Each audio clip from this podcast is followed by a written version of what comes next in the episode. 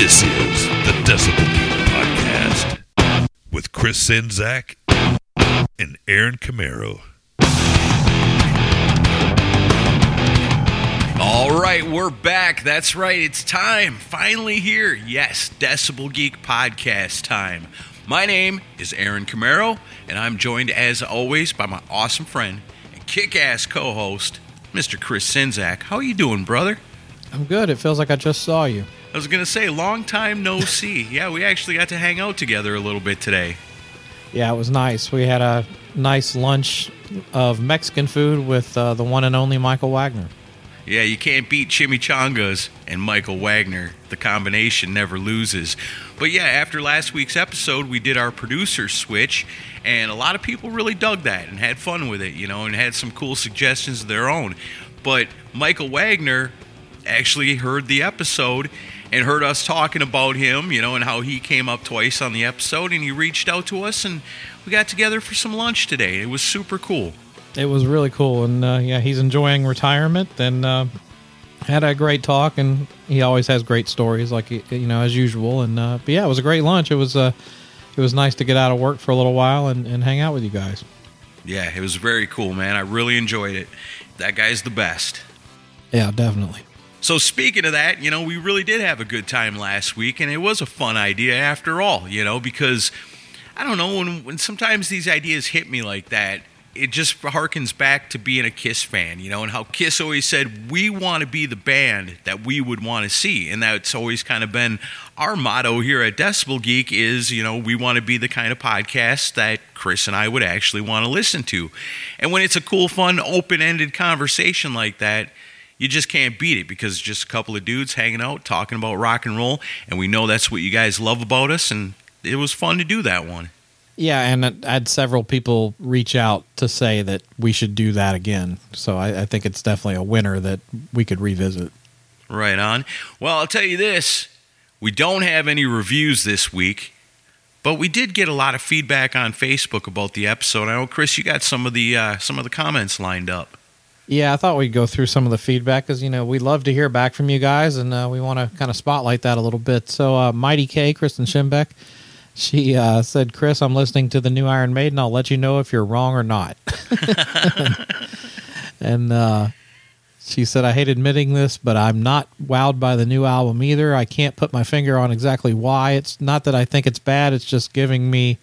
And she put some symbols, but I don't know what that means. Uh, maybe oh, it's giving me hot and cold. I think is what she meant. I think. Okay. I was hoping I wouldn't agree with you. LOL. Um, yeah, I still, I'm telling you, people, you got to give it a few listens. The first time I spun through it, I don't know, it didn't really jump out on me, but I kept it in the car and I kept letting it roll through and roll through and then swapped out for the other disc and let that roll through a bunch of times. And after a while, it really grows on you. Mm, not so much for me. I've tried. Um, yeah. I might. I'll try again. I'm going on vacation next week. I'll probably give it a shot while I'm on the beach or something. Maybe that'll help. Uh, so also, she said, um, can't disagree on the Michael Wagner suggestions. I hope you guys get him on the show again soon. I know he retired, and hopefully he's down for some more albums unleashed. Um, yeah, we we talked to Michael about that, and you know we might have an announcement in the future.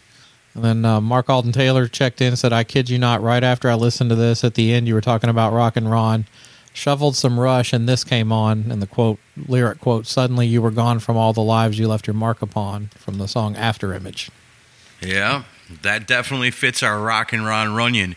You know, and you've got some cool news to announce about that while we're talking about Ron. Yeah, um, Anthony Corder posted about it on uh, October 8th, which is not really long from now or when we're recording this. Uh, you know, everybody knows that Ron and Anthony were friends, and also um, Wolfpack Productions, which puts on a lot of shows in Denver, very loyal to Ron, and, and Ron always was good friends with those guys. So they're putting on a concert as a kind of a tribute to Rock and Ron. Uh, with Anthony doing a, a solo set, uh, Wild America, Angelus, and Nine Tenths of the Law. And it's at the venue in Denver on October 8th. So uh, if you're in that area, please check it out because I'm sure it's going to be an awesome show. Yeah, and much love to the people in Denver, the rock and rollers there that knew and loved Rock and Ron Runyon just like all we did here in the podcast world. So, yeah, if you're in that area, get to the venue, check out Anthony Corder and all those other great bands. And you know what? that's the way Rock and Ron would want it. You guys get out there and party and have a good time. Yeah, I think that's cool. I also think it's cool that a band called Wild America is opening for Anthony Corder. That's a trip, yeah. Influenced, maybe. Yeah, probably. Um, that means they're probably damn good too. They are. I've actually listened to some of their stuff. They're really right good. on. I'll check that out. So a little bit more of the uh, feedback from last week. Pull up my screen here because my computer wants to be a moron. Um, also, um, Mark Alden Taylor says for the maiden, uh, Andy Sneap is a, is great, but Nick Raskulinecz told Neil how to play. Uh, I think that was on Clockwork Angels, if I remember right. I think he wouldn't be scared of Maiden and would whip them into shape. Plus, he's a prog rock guy, which is what Maiden is doing now. I think that Nick Raskulinecz would be a good producer for them also. Yeah. Yeah, there's all kinds of different ways you can go. That's like Jeff Goss said. I like most of the ideas, but I would not want Ezrin near flush the fashion. I'd like to hear Michael Wagner do the ultimate sin. Hey, there you go. I like That'd that. Cool. He says, I like the Maiden, but it would be cool to hear Sneap production on it, maybe with some trimming. And he said it was a cool episode. Thanks, Jeff. Yeah, and then uh, Mighty K also checked in. I never really paid attention to the producer of any album. I only know of the ones Decibel Geeks interviewed. It's the only ones you need to know. Yeah, and you mentioned that uh, this is, proves how important a producer can be. Yeah. Most definitely. And we found that out last week. So thanks to everybody that got on the Facebook and left us some comments about that. We love to see it. We love to interact with you guys. You know, this is the rock and roll family that we all kind of created with this. So, you know, it's good to communicate with each other on the Facebook. That's a great way to do it. Give our page a like we're only like a couple of hundred away from 8,000 likes on Facebook. I like to brag about that shit to my coworkers because they really don't understand me until I tell them shit like that. and no bots helped us. that's right. Bot free since the very beginning, and that's the way we like it. So, if you're a real, true human being out there on the internet and you love rock and roll and you love podcasting, give our Facebook page a like and then get in on the conversation. We got a Facebook group out there, and you can also become a Decibel Geek VIP, which entitles you to extra content that we're getting back in the swing of things now. We got some good stuff lined up, and we just made some releases for our VIPs with uh, the latest episode of the Torpedo Dudes, mm-hmm. and also we got some Chris and Aaron show coming your way too. So if you're a Decibel Geek VIP and you are with us on Patreon, Get ready for that. If you're not and you need more Decibel Geek in your life, well, that's the perfect way to do it. Become a Decibel Geek VIP over at patreon.com. All different levels, all different cool things you can get. Check it out. You're probably going to like it. And, I mean, you know, like I said, we didn't get any reviews this week, but if you want to leave us a review, there's three great ways to do it. You can leave us a review on Apple Podcasts, which that's a big one. We like that. There's a site called Podchaser that you can review down to the individual episodes, and that's pretty cool too, you know. And also on Facebook, you can leave us a recommendation. These things are all great because there's other people out there maybe just discovering podcasts. It's amazing how much this whole medium has grown since 10 years ago when we first started doing it. A lot less nowadays you have to explain to somebody what it is, you know? Yeah, I mean it's right yeah. there with the regular uh, mainstream media these days. So uh, yeah, if if you're new to the show, welcome. If you've been here for all ten years, then thanks for sticking by us. You know, if you want to leave us a review, it's a great thing to do because there's other people out there discovering podcasts and looking for us, and you can help them find us. The party grows. It's awesome. Other people we love, we love them a lot. They're our number one people. They're the greatest. Those are our Geeks of the Week. These people took last week's episode, the producer switch, and they shared it on their socials, whether it's Twitter or Facebook. You're sharing it and retweeting it. And when you do that from the original post, then you are an honorary Geek of the Week. Geeks of the Week this week are Adam Cox, Rock and Ron Runyon, Brent Tibbetts, Mike Tyler, Cobras and Fire Podcast, Matt Ashcraft, Kevin Williams, Mark and Jerry BS Sessions, Shane Aber, Keith Rockford, Jay Shabluski, Sit and Spin with Joe, Aaron Baker, Joseph Capone, Wayne Gross, Shay Hargett, David Cathy, Mike Parnell, David Glenn, Kristen Schembeck, David Cathy, Scott Crouch, and as always, the, the Mooger Fooger. Fooger. That's right. Those are our people right there. We love them a lot because they shared last week's episode. If you want to hear your name read at the top of the show, it's an honorable and prestigious thing. We know it could be you All you got to do is just that. You'll hear your name read right here at the top of the show next week. Yes. We are part of Pantheon Podcasts. It's a great big thing. It's awesome. It's like if you took and just gathered up all the best music podcasts and put them under one awesome umbrella that would be Pantheon Podcasts. So if you or anybody else you know are looking for great music related podcasts, that's your one stop shop, baby. Get on over to Pantheon, check out their roster. I know you're going to find something you're going to love. It's just the best. And that's why we're there, right? Yeah, it wouldn't be any good if we weren't there. So we're all in it together. Check out Pantheon. And now, after all that, we got something cool for you today. Yeah, this was uh, an interview that you know, and this is how it works sometimes with us. Is you know, it all starts with us being Kiss nerds. So it's not really a Kiss related interview, but there's a plenty of Kiss stories in this.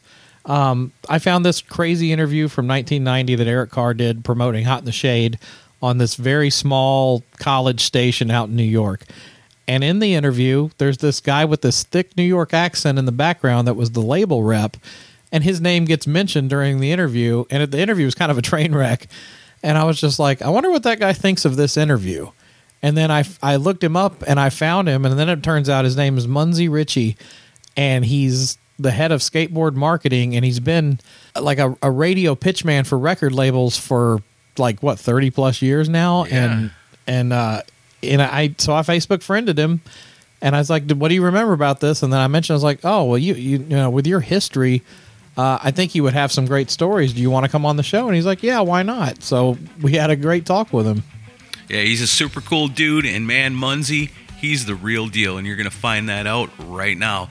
So before we get into it, anything else? I think that's it. Let's rock and roll the Decibel Geek Podcast way. Here we go.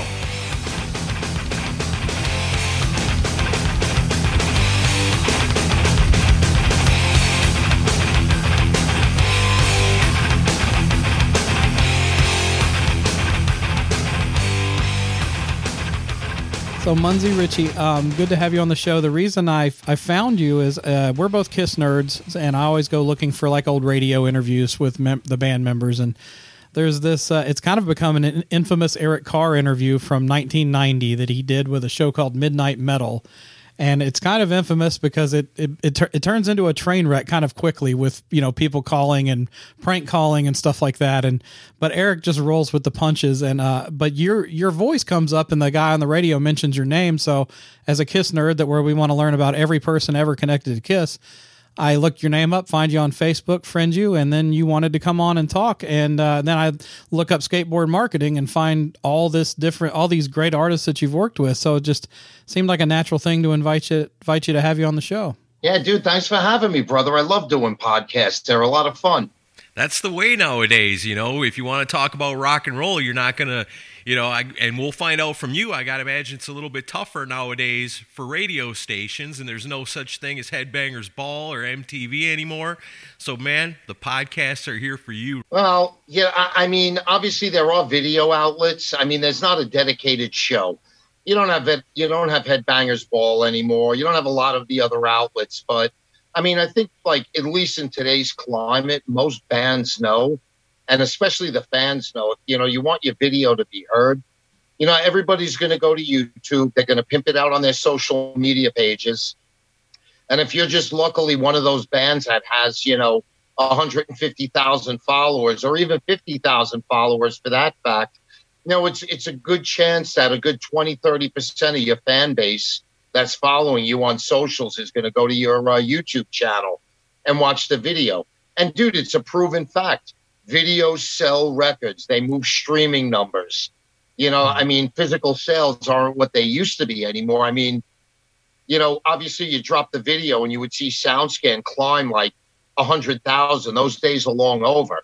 Now you see your your YouTube hits go up like fifty thousand, and your streaming numbers go up super huge. And you know, the fan base that still wants a physical disc, well, they're going to go out and they're going to buy it. Yeah, I, I hear you and we'll, we'll get into a, a, lot of this as we go. Let me, but I got to start off with the Eric Carr interview. What's your, uh, your what's your memory of of going to that interview? I know you had mentioned that Eric was coming off of like a lot of promotional appearances that day.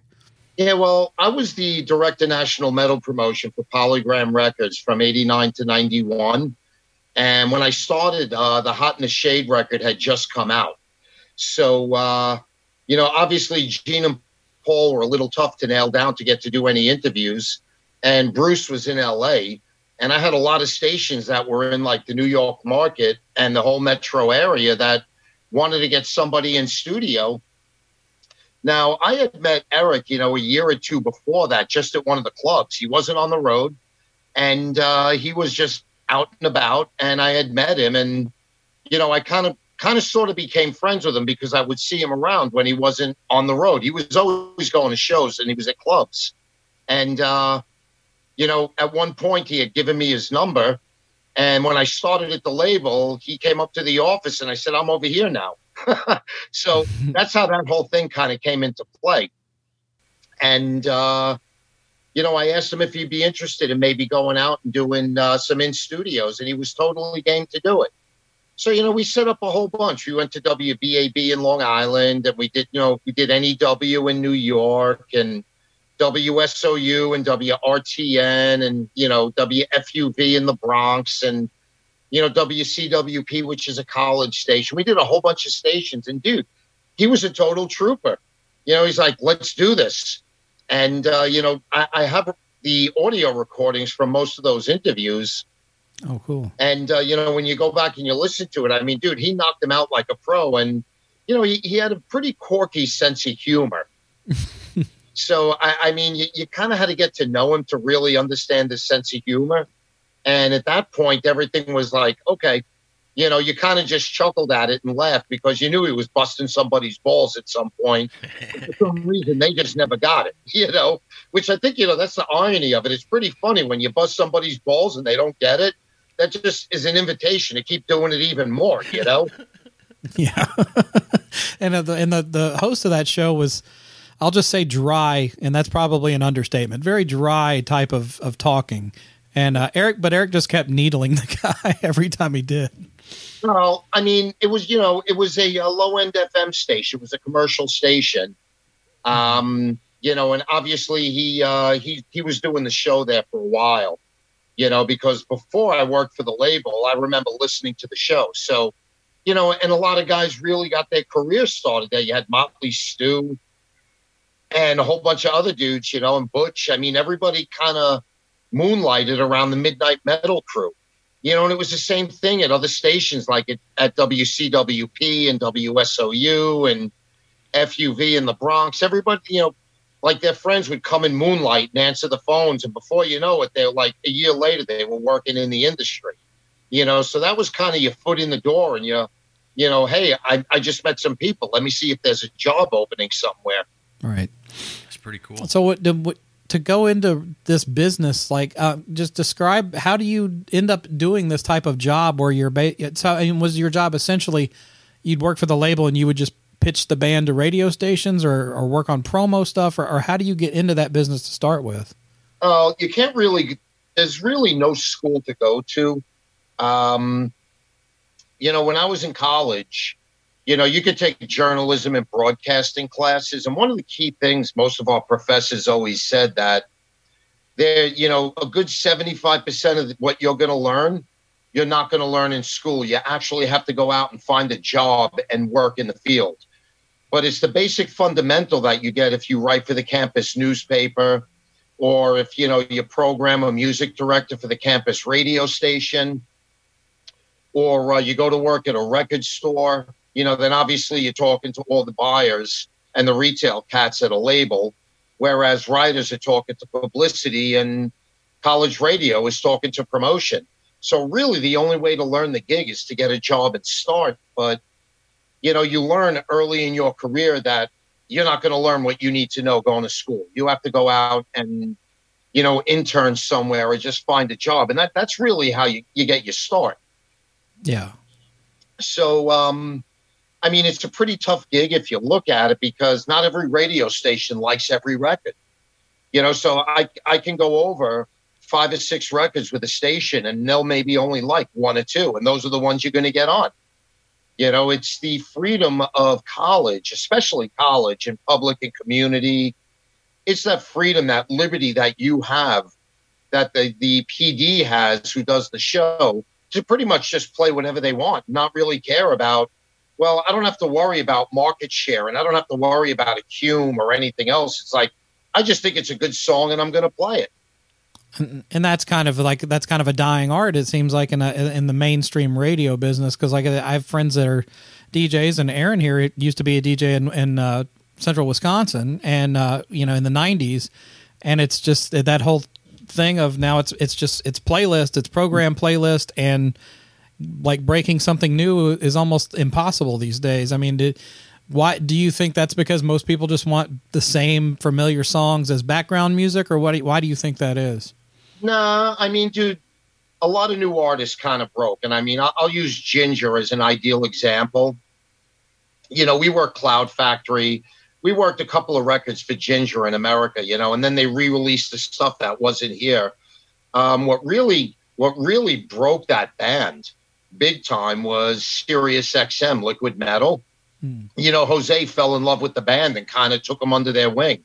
And Music Choice was already all over, giving us 25, 30 spins a week. And a lot of commercial stations were all over it. And then when the band came over here to tour, everybody kind of witnessed what they were all about. And then the band blew up, you know, and, and that's, that's kind of sort of how you do it. Now it does happen, but it doesn't happen with everybody. It always seems to take sometimes two or three records for that to happen. But, you know, in their case, it happened on the second record here. So, you know, now you show up at a Jinjer show, which actually there is a tour coming. They're going out with All Hail the Yeti. Uh, you know, and when that tour starts, you know, instead of playing small clubs, you're going to be seeing them at, at 800 to 1,000 cap rooms, at 1,500 cap rooms. And then it's going to be close to sellout. So how does that transfer over as far as like sales for the band? You know, the, you get a lot of recognition, you know, from getting played on XM or different places you can pick it up. But in this era of music sales, like you said, you know, the hardcore fans are going to go out buy the CD, you know, or the album, and then there's always streaming and downloads. How does that is that good for a band nowadays? Can a band survive on all that? Well, it kind of depends on the stature of the band. I mean, if if you want to compare it to a band like Metallica, I mean, they're streamed. They'll post a new video, and within like 24 hours, there's like 4.5 million views you know, and you, you realize you're getting paid royalty on all of that, plus Spotify and Apple Music and, and, you know Discord and all the other streaming services. It's huge. For a new band, uh, they're definitely not going to pay their mortgage off of their streaming numbers. You know, so the only way for a new band to really make any money or do anything is their merch sales. You know, and so when they go out and they tour, and I mean, I emphasize this so much when I talk to the fans if you really dig a band, support the band, buy merch, buy tickets to the show. And if you really, really want to support the band, buy the album or the vinyl from the band's merch table so that, you know, they get home and they got some money. Because, dude, you know, when a band's on the road, you know, people fail to realize like I've been in business 30 years with skateboard, and 75% of what I make goes back out the door in overhead. But when you're a band on the road, probably more like 80% goes back out the door in overhead. So, you know, that's why you always see a tip jar out for gas money for the band, you know, to at least get a day room so they can shower or get something to eat if there's no catering. Smaller tours, you're doing it in a van and a trailer. And dude, that's pretty tough, you know, compared to a bigger band, you know. And I mean, gig money, I mean, if you're a bigger band and you're getting like 250K cash guarantee per show, okay, you can afford a $10,000 a day tour bus. But if you're a band getting like 2,500 cash guarantee or less, which is the case with developing bands, dude, you're doing it in a van and a trailer, and it's like you're eating Mickey D's every day. You know, that's why guys come home and they're like, after like a month on the road, guys come home and they're home for a month because they're sick. You know they get you know they get a cold they get a flu they get bronchitis they get whatever. And you know it's like they just need like a month to recover from eating like shit. You know yeah. getting treated like shit and making no money man Well, uh, with your job, so you you were the polygram rep when "Hot in the Shade" came out by Kiss, um, yeah. which is an interesting time in the band's history because they were, you know, they were kind of coming off of a lull through, you know, crazy nights, and then "Hot in the Shade" comes out, and and you, so you got to witness this yourself. From what I gather, the album wasn't a strong seller right out of the gate, but then when "Forever" got released as a single, it just kind of blew up what are your memories of marketing that record and was there a lot of pushback from radio to not want to spin the band until forever broke? Not really. Um, i mean kiss has a huge loyal fan base especially at radio. And um, you know on the college side you know it kind of depended. I mean if you were talking to a station that that did a black or a death metal show or a thrash show uh, you know, I mean, if it was a black metal show, 10 to 1, they were going to play Kiss because of the stage theatrics. And black metal heads were always all about Kiss.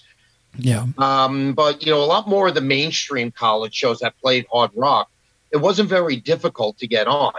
But one of the key selling points, which was always a key selling point, was Headbangers Ball. Once they added a video, uh, dude, we would see SoundScan numbers jump in like two or three weeks. Now you have to remember back then you weren't shipping like a thousand or two thousand units or five thousand units.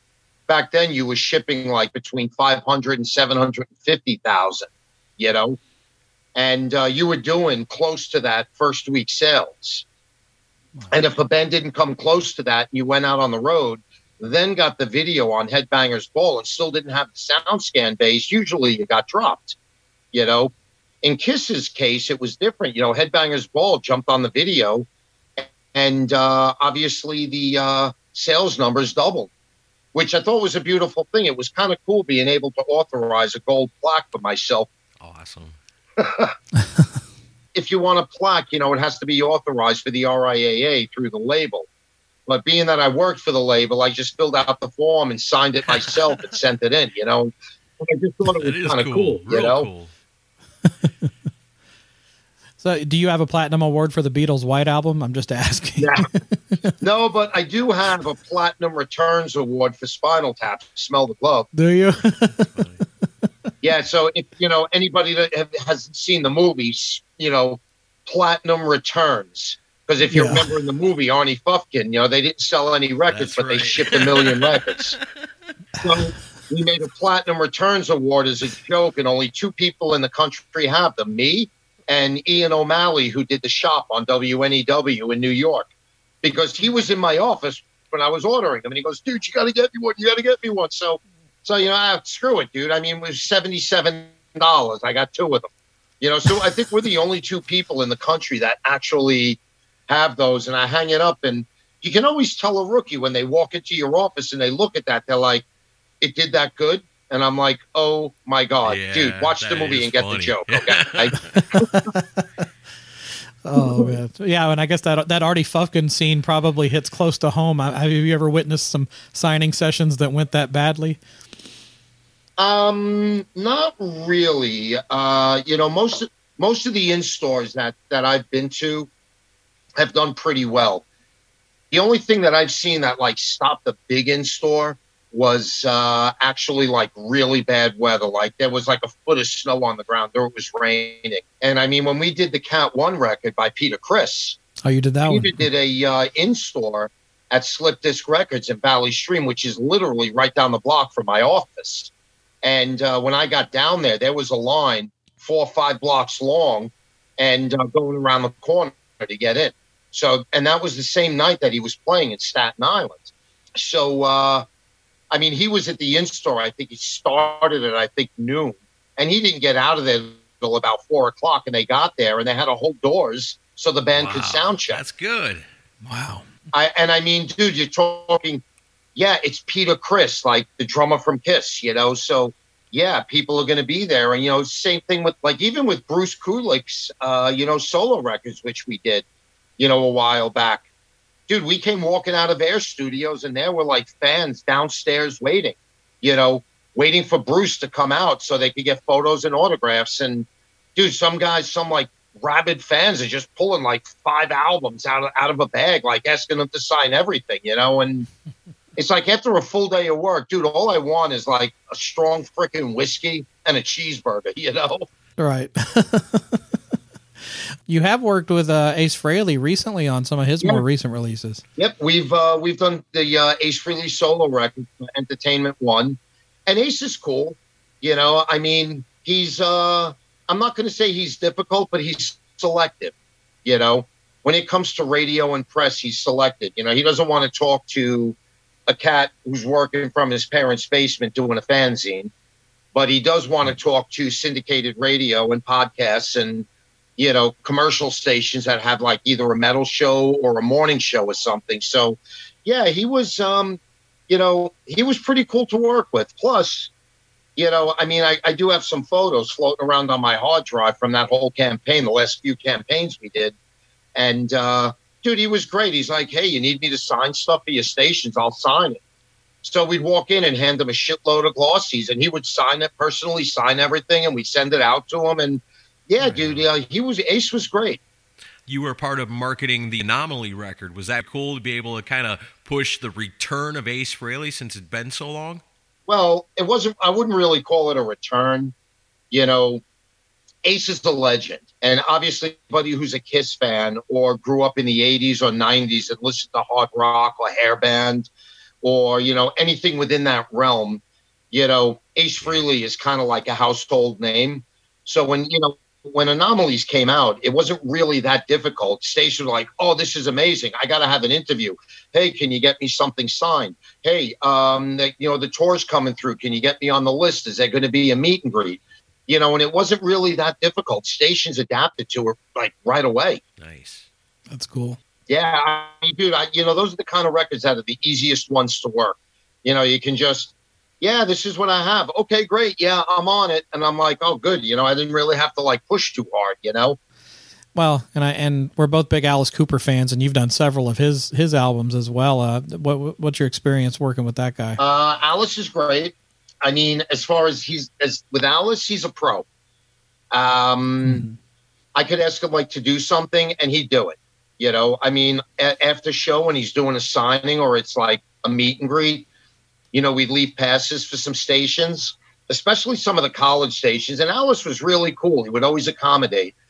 You know, if you look at the old school artists like Ronnie James Dio, you know, and Alice Cooper, and you know, obviously the late Eric Carr and you know all of them you know one thing they learned is if you want to be an asshole you're going to get treated like an asshole so don't be an asshole yeah you know always always be polite to people and they'll always remember that you were a good guy and um you know it means a lot in the long run you know especially when you know you're out on the road and you and your ticket sales are hurt yeah but alice was always great you know i uh, i always enjoyed working with alice he was um he's a pleasure to work with so and, and cool. I guess like the good thing was is uh, after we finished up one of the campaigns, uh, he personally sent me an autographed picture with the album cover to hang up on my wall in the office.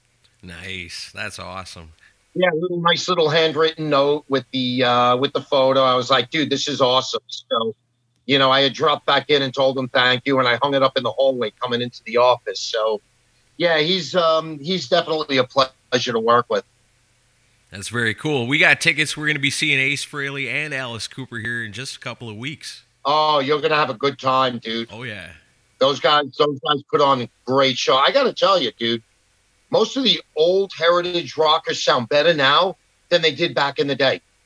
Yeah, for sure. I mean, testament to that is Accept, and I know you guys have done some stuff with Accept, and that's how they are now. I mean, some of the last few albums they've come out with really, I mean, it stands tall with the classic stuff.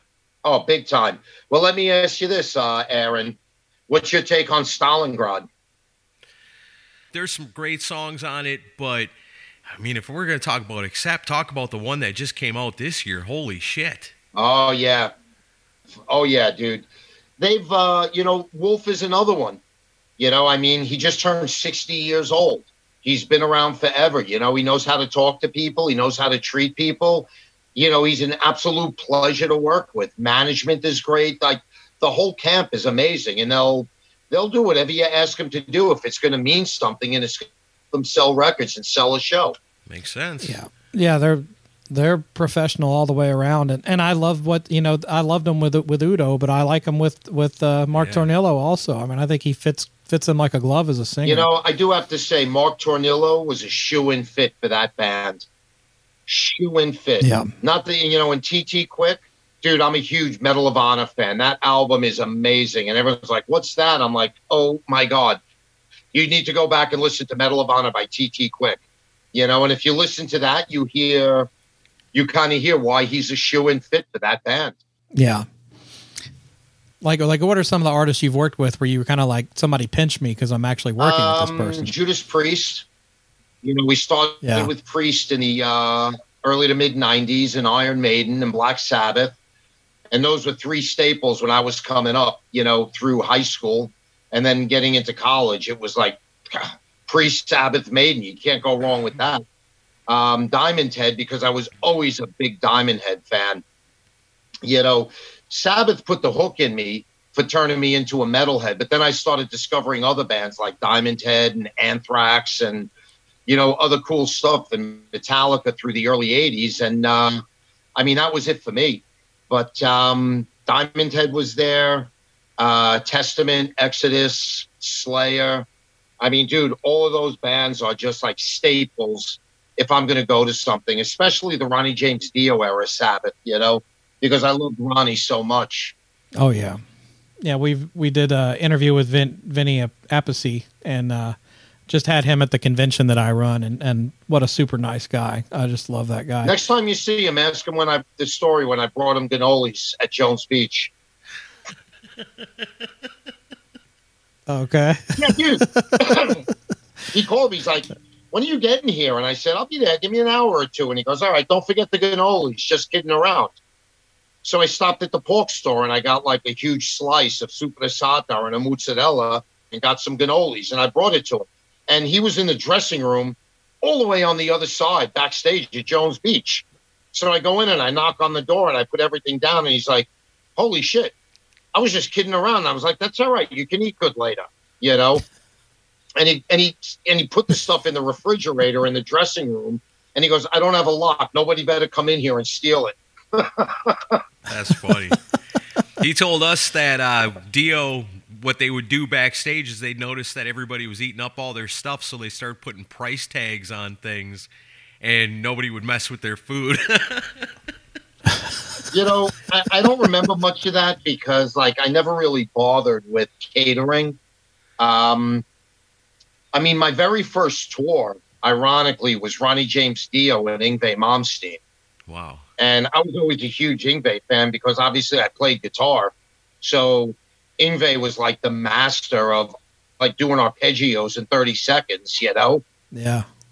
So, you know, when our New England local came down to do national, my boss called me in the office and said to me, Well, you need to pack a bag and go out on the road with Yngwie and cover radio for for the Northeast. And I said, great, he's out with uh, Dio. And he goes, yeah. I says, well, when do I have to leave? And he goes, tomorrow morning, meet the tour bus at 9 a.m. at the Parker Meridien. And I was like, dude, I'm there. Can I leave early so I can go home and pack? You know, I was like, dude, I'm not saying no to that. Wow. Yeah. So, you know, most of the times, and from that point when I was backstage, and obviously, you know, I was out with the guys, so I had catering. If I'm not out with the band, I you know pay no mind to catering because that's for the artists, right, and the crew and the working staff and everybody else. So by the time I get to the venue, I probably already had three slices of pizza and a frosty beverage. You know, so. Yngwie's kind of got a reputation of kind of a tough guy to get along with sometimes. So how is that getting thrown into a situation like that right off the bat?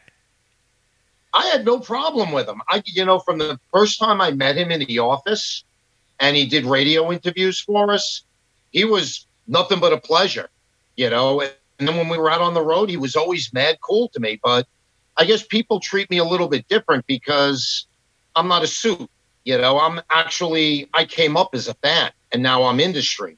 And uh, one thing you learn in radio and records and PR is there's no photos, no autographs you know, there's no no fanboy, you right. fangirl stuff going on. Yeah, you're working. You know, and uh, you know, you treat the artist like a human being, and most of the times they come back and treat you like a human being, and it's totally cool. So he was always very cool with me, and, and I get along great with him. You know, I I, I don't talk to him often, but we just wrapped up the last Yngwie campaign, and uh, I had spoken to him, and he was great. Cool. And that makes a lot of sense because I mean, you are the business side, but you're not like dressed like a businessman. You know, they can look at you and say, "Okay, this guy's here taking care of me. He's helping me. He's working for me. I'm working with him." But he, you look at this guy and tell he's the real deal. He's not just doing this and has no idea or care about what this is. Yeah, well, you know, the band always knows who knows their career and who doesn't. You know, so now you're going to sit down and start talking about the first record. You know, you're going to talk about an artist's career, and then you know the albums, you know the songs, you have everything. You know, right away, the band's going to know that right away. You know, you show up, you know, wearing a suit and know nothing about the band. You know, it's kind of embarrassing, not only for the company, but for the individual themselves you know, if you're going to work with a band, you might consider if you don't know anything about their career, you know, go in and get all their stuff and listen to every record that they have. Know, you know, know their career, know who's played on their records, know all about them. You know, and that's one of the things that, you know, you get from being a fan. You know, and, and you know, you notice like a lot of industry guys, dude, some guys just they get jaded and they're like, Well, I don't have to do this. Yeah, that's all right. I know what I'm gonna do on this. We're good. No, it never works that way you know, you always have to know the artist and their career and, you know, where to take it because that's good. That's going to be detrimental to not being able to get your job done. Makes sense to me. I know one band that really appreciates what skateboard marketing can do, and that's Clutch, because you guys have done a lot of stuff with Clutch, and that's an awesome band. Oh yeah, we uh we like back from Elektra and Atlantic and stuff. We did all the early stuff for them, and they're great, you know. And I mean, you know, Neil and those guys get on stage and they throw down. My favorite clutch record by far is still Elephant Riders, you know. Elephant's still my favorite, but um, they, uh, you know, they just, they, are a very unique band. And when they get on stage, everything they do is very raw, you know? Yeah. And, you know, their records, they have that raw sound to it. Yeah, it's mixed and it's mastered. It sounds great. It's clean and polished, but you can tell it's still very raw. And uh, dude, I just love that. I love listening to a record and hearing a raw sound, and uh, especially live stuff from back in the day, because there was no triggers. They didn't have ninety percent of the stuff you had in the studio. So if you couldn't play, you couldn't write, you couldn't sing, the fans knew it right away, and the album sucked. You know. Mm-hmm. That's why yeah. if you listen to old Sabbath and Rainbow and you know a lot of those old records from back in the day some of the old Whitesnake albums, you know, slide it in. Dude, they've, you know, yeah, they were all like well produced, but the, you know, everybody in the band knew how to play. Yeah. Especially UFO. I mean, I don't know if you guys are UFO fans, but Shit, yeah, I, I love UFO. Yeah, me too. Unsung band here in the United States for sure. Oh, dude. I saw them at the limelight. It was sold out. And uh I got in through the back door through security. You know, I mean, they, they knew that I worked for a for a label and what we did for a living, so they let me in. And dude, you just could not move in the place. And if there was a fire, dude, I hate to say it, nobody was getting out of there. wow. You know, and dude, oh, it was one of the most amazing shows I've seen to date. Well, just sitting there watching Schenker throw down on rock bottom you know, wow, the guy's just delivering in a small venue. And the last time I saw the band do that was the old Palladium in New York on 14th Street. Mm-hmm. And that was eons ago. Dude, I was like 14 years old. Nice. You know? Yeah, the Palladium. And uh, yeah, that that's where, uh, speak to bring it back to Eric Carr, that's where he did his first Kiss gig in 1980 when yeah. he joined the band. I mean, it's yeah. now belongs to NYU. NYU owns the most real estate in New York, ironically and I think it's NYU dorms and something else, and I pass it all the time because Irving Plaza is right around the corner. And I pass yeah. it, I look at it, and I'm just like, oh, you know, it's like, you know, you, you want to cry because it was such a great venue. Yeah. So did you did you come up in New York? You grew up there? Yep, I was born and raised in New York, born in Queens, and then we moved to Long Island uh, when I was a kid, and I went to high school and stuff out here. And uh, I was in a band, and I got a job in a recording studio. And I had a scholarship to Center for the Media Arts right out of high school. and uh, that's kind of sort of where my career started. You know, early '80s, and uh, you know it was cool. You know, but you realize, you know, being in a band, you're not going to pay the bills until you get right. signed. And back then, we didn't have the infrastructure that you have now to make a record and just do it on your own. If you didn't get signed, you needed a lot of money, dude. So uh, I went to work for a record company, and it kind of worked out for me. So I'm pretty happy. Yeah. I worked for Combat in Effect Records. And uh, I interned briefly when I was in college at CBS, which was pretty cool over the summer. You know, and I worked for uh, CMJ Media, trade magazine. So uh, I kind of made the rounds coming up, you know, when I, I started early. So it was good. So by the time I was finishing up school, an opportunity called. I'm like, well, man, I just walked right into a major label gig, you know? New York in the early 80s. So, I mean, were you around for any of those like early Metallica shows when they first got signed by Johnny Z? Yeah, actually, I was. I was at the famed Metallica Rods Vandenberg show at the Paramount in Staten Island. Wow. Wow. Yeah, I was there. And ironically, Frank White, the photographer, was there. And so was Steve Harris. Huh. So Frank grabbed a quick photo op with Steve Harris and years later, he had called me and he's like, dude, I'm looking at this picture and there's this guy with hair blown out and a mustache drinking a beer wearing white sneakers. I can swear it's you. So he sent me the photo, and ironically, lo and behold, yeah, it was me drinking a beer right behind him. Wow. Oh, I had said to him, I was like, dude, yeah, I was there with one of my friends. He broke his foot playing hockey. I had to drive, and who was standing next to me? A guy on crutches with a broken foot. So that's how we knew. So I actually have the photo. It's it's pretty funny, but wow, that was the last show that David did with Metallica. You know, yeah. And uh, I know they had a they had a rehearsal space at the Music Building in Queens briefly, and uh, I saw them at L'Amour's. You know, and I saw them like on a lot of their club gigs till uh, Master of Puppets came out. You know, and then at that point, their career just skyrocketed, and they started playing arenas. You know. Yeah. And wow. you know, I'm very happy for the guys because they worked really hard to get to where they are. I just can't imagine how mind blowing it must have been to see those guys in those days because they were unlike anybody else, right? Not at all. Oh, dude, uh, you know them and the Rods were like amazing. But I was a Rods fan. I always liked the Rods. But you know, ironically, the, my friend that I was at the show with, when Metallica went on, I went right up to the front and like a jackass, I didn't take pictures and I had my camera. I just hung out and watched the show. Yeah. You know, and I got back and he goes, dude, that band sucked. I says, what do you mean? I thought they were freaking awesome, dude. Good old school thrash metal. You don't get any better than you don't get any better than thrash. And well, it wasn't old school at the time. It was like new school because it just started. Yeah. You know? Right. And ironically, years later, like 20 years later, I ran into him and he was wearing a Metallica shirt. And he goes, Yeah, it's one of my favorite bands. I says, Remember when I took you to the Vandenberg Rod show? I said, the said suck. That was Metallica. Now you're wearing their shirt and you think they're like, and they're your favorite band. So it kind of gave me great joy to call somebody out on it. You know, dude, I was uh, like, yeah, yeah busted. yeah, yeah. That guy's a poser for life. Yeah.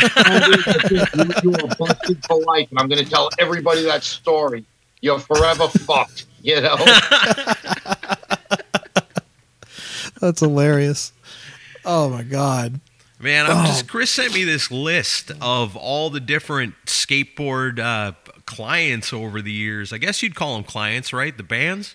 Yeah, it's massive. I mean, you guys have helped push some of the greatest hard rock and metal bands and albums for many, many, many years. I mean, I encourage everybody to go check out, you know, skateboardmarketing.com and uh, take a look at this list one time. Like it would if we went through this whole thing we could do 20 episodes you know maybe you ought to start your own podcast but i'm curious out of all these bands all these artists and all these albums is there one on here that really stands out as something you really believed in it really thought was going to be huge and for whatever reason just never caught on? What what's the number one one that really blows you away that didn't get huge uh, I mean, that's kind of a tough call because there was a there's a lot of great records on there, you know, and there's a lot of smaller bands. You know, they did one or two records, and they just they never caught on, never saw the light of day, and guys went on to bigger bands.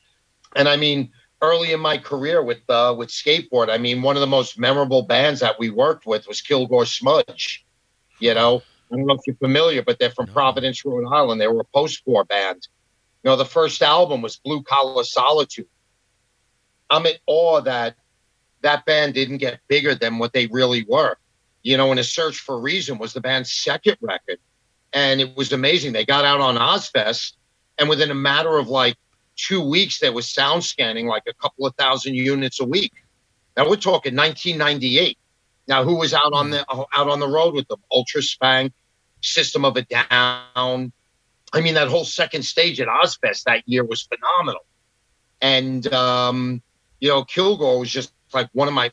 They're definitely one. I can't pick the top ten favorite bands. They have to be like a top five hundred, and they're definitely in the top five hundred. Dude, I, I just the Pacifier album, the Pacifier EP, it was just amazing. You know, and then the band started to really get notoriety, and then they broke up and they uh, they signed with TVT, and they really started to go somewhere. And then the band broke up, and I'm like, fuck, dude, you know. But then you know, Tom went on to play with Hellyeah. So I mean, playing with Vinnie Paul doesn't suck, you know. Right. And Vinny's a great, Amazing. you know, Vinny was a great dude. I love Vinny. He called me Grandpa Munster. yeah, because like, dude, when I get my, my head buzzed, you know, I would start getting the frizzle on the side of my hair, like you know, Grandpa Munster from the Munsters. He's always got that that grazzle coming out from over his ears. So I guess you know he was just kidding around with me, and I was just like, well, all right, you know. So every time I would see him, he's like, Grandpa Munster, you know, come on, let's have let's have a shot of whiskey, you know. Nice. Oh, did you did you ever go drink for drink with Vinnie Paul? No, that can be extremely dangerous, my brother. You Yes. with those guys. I mean, when we did the Damageplan stuff, you know, I was at you know, you know, at, at the shows. I mean, God, you know, between him and Dime, you know, those guys would power drink um, after the show. And I mean, they drink before the show, but after the show, they would start power drinking. And by then, I was half in the bag. And I'm like, can I have Oh, a wow. bottle of water, please? You know, my liver was waving a white flag. Oh man. That's awesome. Was you so you were out on the road with Damageplan? Or with them, no. Uh, just when uh, the band was out doing shows, obviously, you know, I had we had meet and greets, and I had stations at the show, and obviously because we did that radio promo, I wanted to be there, you know. So, Right. you know, the band was phenomenal live, and dude, I mean, I got up, you know, that morning, you know, when when Dime was murdered, that you know, the night before, I, I got up that morning, and I got a phone call from one of my friends, and I was just getting into the office and signing in and uh, she's like, dude, look at the news. And it was the first thing that hit me right in the face at Alrosa Yeah. Village. And I was like, fuck, dude, what happened? You know? Mm. So um, that was kind of a pretty stiff blow for me. That kind of hurt because, you know, I knew Dime pretty well and he was a really good guy. Yeah. Yeah, we um we were friends with a photographer named Chad Lee who shoots a lot of concerts and stuff, and he was pretty good friends with Dime. And I always loved the way he put it. We interviewed him about his time with him, and I, I said, and I just mentioned, I was like, I really wish I could have met him. And he says, No, I wish you could have met him. And it's like that's kind of the best way to put it. He's like, because he just once you met him, he kind of left a mark on you. You just, you know, he he was one of those people that you just wanted to be around. Yeah, he was uh, he was a lovable dude. You know, he made friends with everybody. He was chill with everybody, and uh, he just wanted to hang out and have a good time, get on stage and throw down and be the riffmaster general that he was. You know, and I mean, the original riffmaster general by far is Tony Iommi. You know, and I don't think Mm. anybody's going to top that. But you know, you got to go like right behind Tony Iommi. I'm going to throw Dimebag Darrell right in there amongst the list with a lot of other guys. I mean, Dime was a riffmaster g- general, dude. He would just pick up his axe and start throwing down with these crazy riffs, and before you know it, they had a stellar song. I'm like, oh, well, that's pretty cool, you know.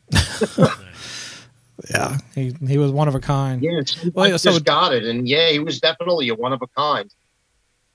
And you mentioned Tony Iommi. Um, you know, you did a lot of records with Sabbath and different different eras of Sabbath too. You know, even starting with the Tony Martin era. Um, what was it like working with those guys? And do you have any particular stories that you can share about your uh, time with them? Well, you know, when we came in, it was like in like on the Forbidden record and the earlier stuff, which was the Tony Martin era.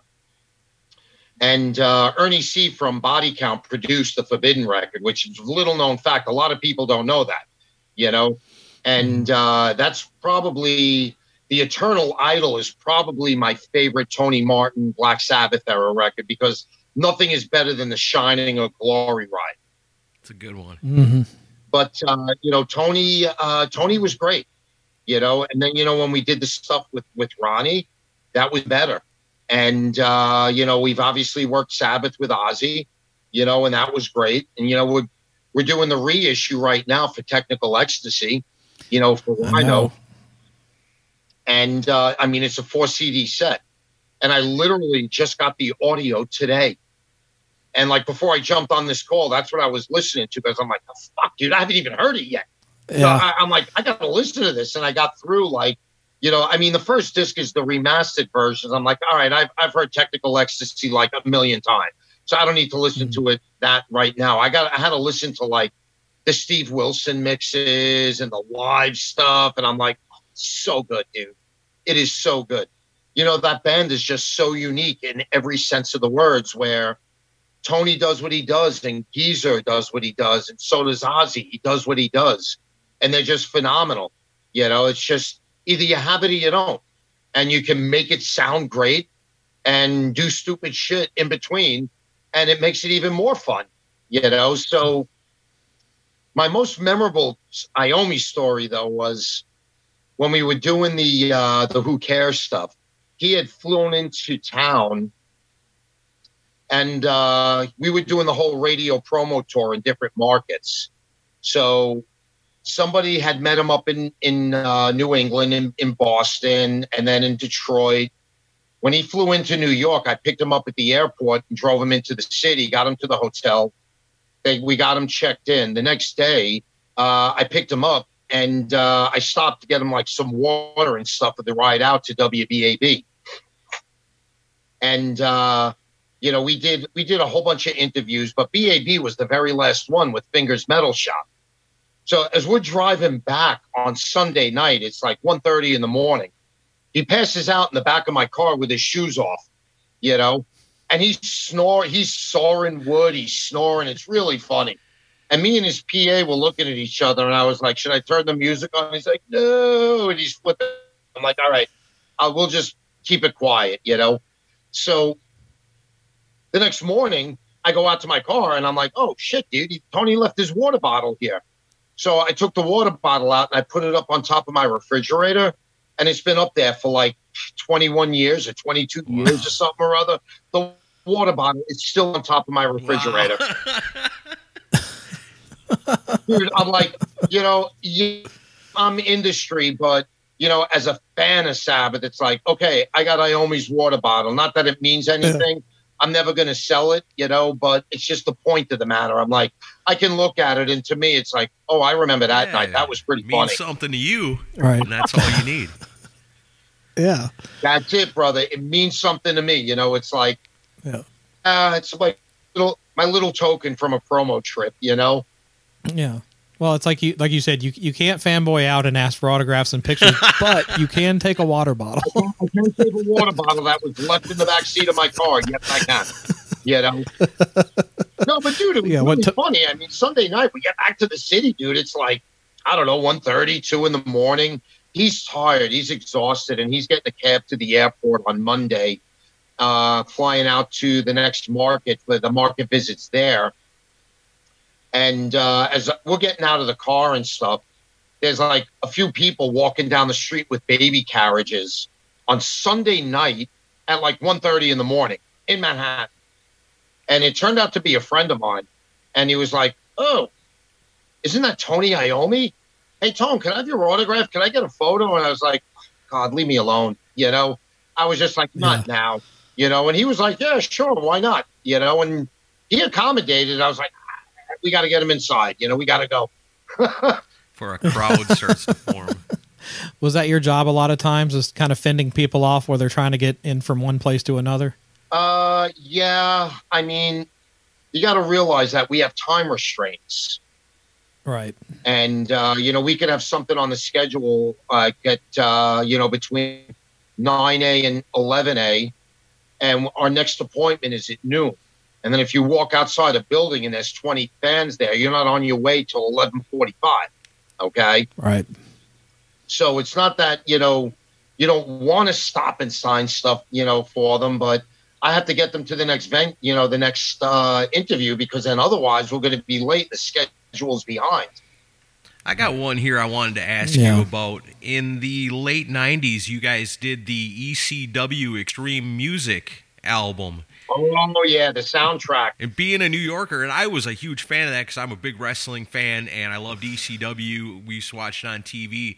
But you were from New York, so I was wondering with this awesome compilation album, did you ever have any interaction with the wrestling promotion or anybody from it? Not really. Not really. We just pretty much did promotion on that. We didn't really have any interviews or anything scheduled. It was just kind of all promotion, and then there was a couple of record release parties, you know, and I mean that was pretty much it. Fans showed up, and we had autograph stuff to give out to the fans, and it was cool. I mean, a lot of records you work, that's that's kind of how the promo is going to go because you can't have the artist in every right. spot everywhere. You know, it makes it a but little did you get difficult. any like free passes? Because ECW was a mm. crazy ass wrestling show from that part of the world. Did you ever go to any of those shows or anything? Actually, I did. Uh, ECW used to do most of their most of their stuff at the Elks Lodge in Elmhurst, Queens. Right. So, you know, I'd go there and that's where you would see like Fozzy and all those guys, you know, everybody would be there hanging out. And then there was guys that weren't part of the scene that would be there hanging out. And when we did the record release party, I think it was in Philly, I didn't take the bus down because I couldn't stay. So I followed the tour bus down with my car. And, uh, you know, we did the pre show party for the fans you know, we got a whole bunch of stuff set up, and a lot of the people were there, and it was cool. And uh, then there was the match, and the match was cool. So I've definitely seen a, at least a half a dozen matches, you know. So I mean, they're, they're definitely a lot of fun.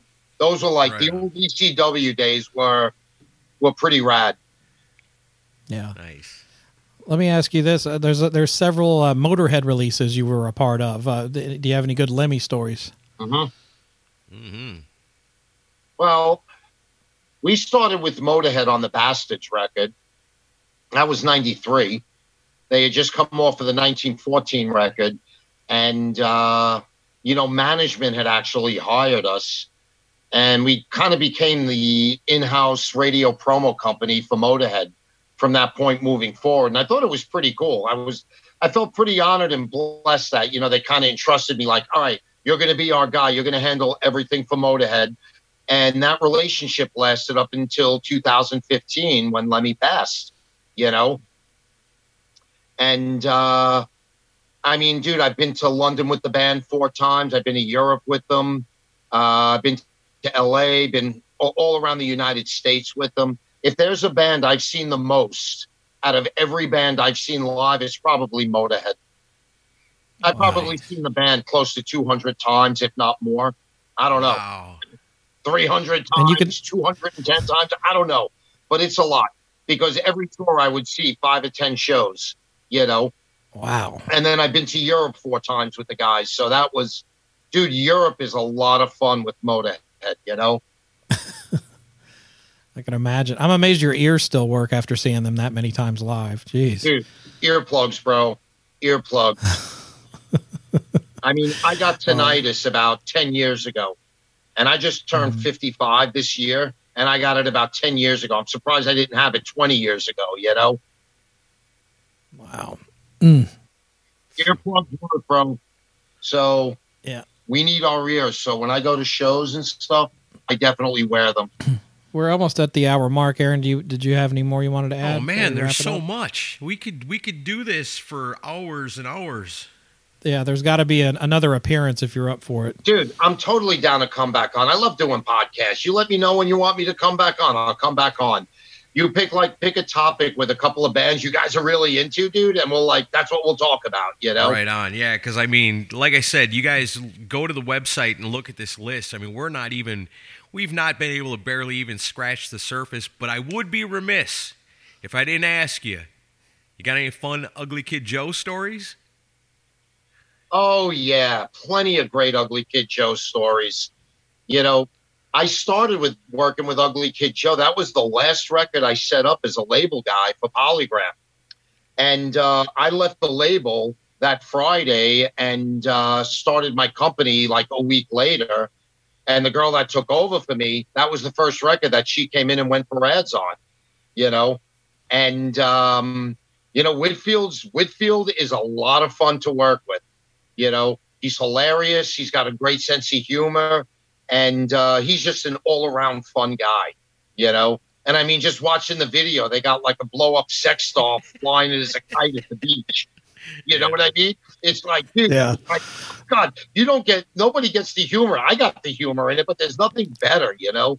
And I mean, five years ago, we started a new brand called Metal Contraband, and it's a weekly mm. radio trade journal with an editorial section and a, and a radio chart and an ad section and like a photo booth section and a whole bunch of stuff. And it kind of, you know, it kind of took the place of the old trade journals that, you know, had folded back through the 80s and 90s. You know, and obviously that's going in its fifth year of publication. So, like, if there's any fans that want to know other stuff that's coming to radio, you can always go to the upcoming ad section in the editorial section at metalcontraband.com, and that'll uh, that'll shed a little bit of light, you know. And if you want to follow and like the pages for both skateboard and and metal contraband, obviously you'll start getting our news feeds and all the other stuff because I post daily, sometimes three, four times a day. Oh, check that out, man. That sounds awesome. I used to love getting those magazines when I worked at the radio station and you see like the upcoming stuff.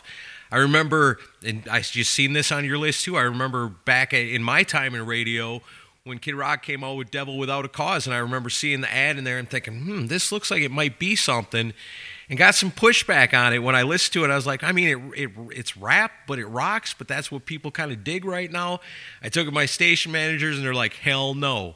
And then it wasn't too long. They're like, okay, play it, and then it was huge. What, what station were you at? I was at WMZK, which was known as uh, Pure Rock Z104 up in central Wisconsin. Yeah, I actually have MZ. I have the station on my list. So, yeah, we did the Kid Rock records for Atlantic. And, um, dude, Kid's a lot of fun to work with, you know. Like, I guess we don't have time for a Kid Rock story now, so I'll have to come on. We, we're going to have to talk about some rock stories you know, from Woodstock back in '99. Oh, you know, I'm sure we got time for one Kid Rock story.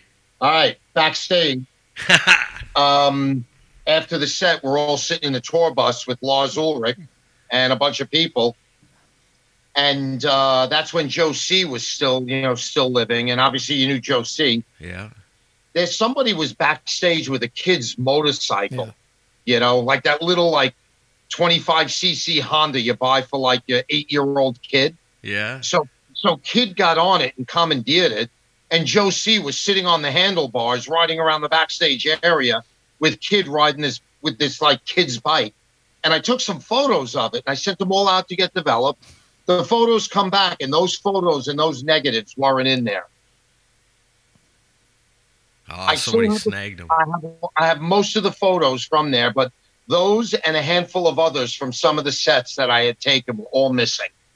Dang. Yeah, dude. So if I find out who took those or I see those published anywhere, I'm going to know they're mine. There's a world of hurt coming to somebody. Wow. So you were at Woodstock 99. Um, did, did, did you see the documentary that came out on it this year?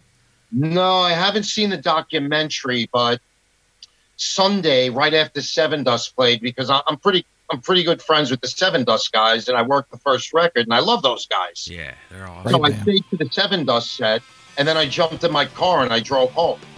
And I mean, it's not like it's around the corner. It was like a five, six hour drive, dude. Mm-hmm. So I get home, right?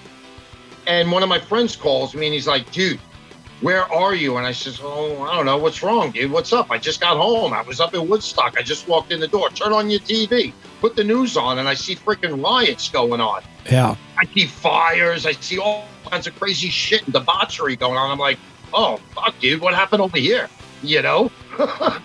so, I mean, I left, I guess, just in the nick of time because a few hours later the place turned upside down. Yeah, you did. Yeah, the the documentary's insane. I couldn't believe how bad it got. It's peace I and was love in the 90s. Yeah, I was at both 93 and 99. I was at both.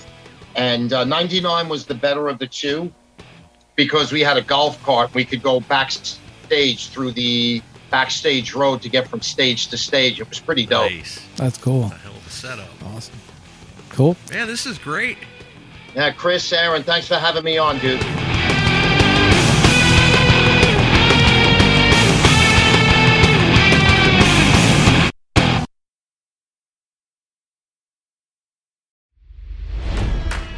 It's NFL draft season, and that means it's time to start thinking about fantasy football. FantasyPoints.com features industry leading experts and prognosticators using proprietary hand charted data to help you score more fantasy points. FantasyPoints.com is the place to go for whatever kind of fantasy football you play. Whether you play fantasy football, daily fantasy sports, or do a little bit of everything, Fantasy Points has the meticulously researched content to guide you to victory. And why wait for the fall? Fantasy Points also covers the new spring football league, the UFL. Join the guru, John Hansen, Scott Barrett, Joe Dolan, and other massive names in the fantasy football universe with an exclusive offer. Use code Pantheon for 15% off any fantasy points package, including the all in package, with access to every article, tool, and data nugget that Fantasy Points has to offer. That's fantasypoints.com and code Pantheon for 15% off at Fantasy Points. Fantasypoints.com, code Pantheon. Score more fantasy points.